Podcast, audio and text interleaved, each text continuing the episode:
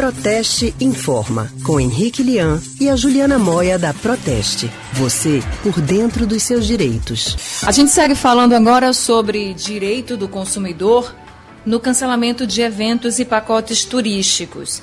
Sobre esse assunto, a gente vai conversar com a especialista em relações institucionais da Proteste, a Juliana Moia. Juliana, muito boa tarde para você.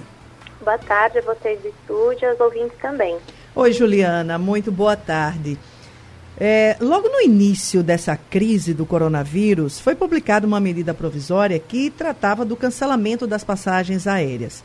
Vocês podem pode lembrar para a gente o que é que ela determinava?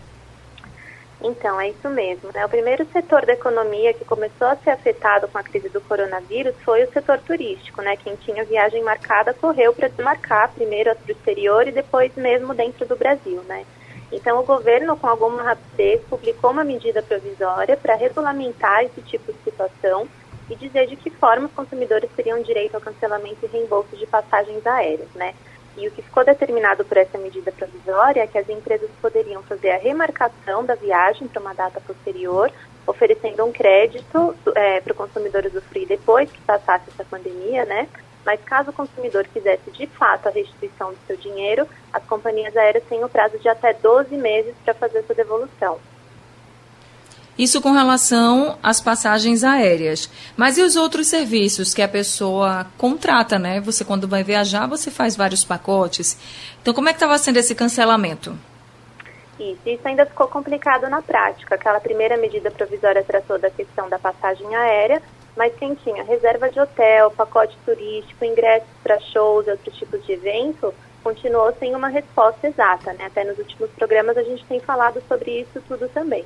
É, o que vigorava nessas situações eram os contratos específicos que cada consumidor tinha com a empresa. E na maioria das vezes o consumidor, quando cancelava o seu contrato, incorria numa multa bem pesada e não tinha direito à devolução total dos valores que ele pagou. Agora, Concretamente, Juliana, essa, o que é que determina essa nova medida provisória que foi publicada? Então, por conta de toda essa situação, agora no dia 8 de abril o governo publicou uma nova medida provisória que complementa aquela sobre as passagens aéreas. Né? Essa nova medida agora fala justamente sobre o resto que estava faltando, que, é o, são os pacotes turísticos, reservas de hotel, ingressos para eventos. O que essa medida provisória vem regulamentar também é o cancelamento e como se deve fazer a remarcação desse tipo de evento, de contratação de serviços. Né? Ela determina, portanto, mais concretamente, que as empresas não são obrigadas a efetuar a devolução integral dos valores quando o consumidor faz o seu cancelamento. É uma medida que vem proteger fortemente as empresas do setor, porque elas estão sendo muito afetadas por essa crise do coronavírus. Muitas empresas já deixaram de ter condições econômicas para continuarem a operar aqui no Brasil.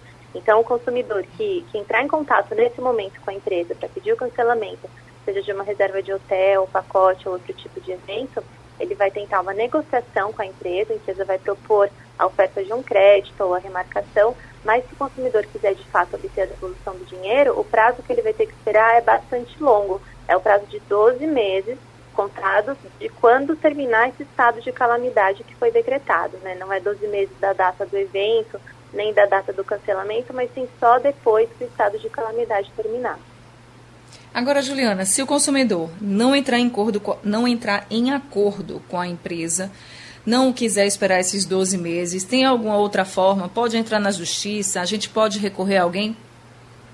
Infelizmente não. Essa medida provisória também traz expressamente essa regra, que se trata de uma situação de força maior, né, isso tudo que nós estamos passando agora, e que caso o consumidor não consiga entrar num acordo com a empresa e não concorde com o prazo de devolução, eh, o reembolso integral, né, no caso de cancelamento, ele não poderá ingressar com ação judicial. Isso vem expresso nessa medida provisória. Pode ser que isso ainda mude, né, porque a medida provisória entra em vigor imediatamente, mas ela tem um prazo para ser transformada em lei e nesse processo pode haver alguma alteração. E é isso que nós temos que acompanhar então.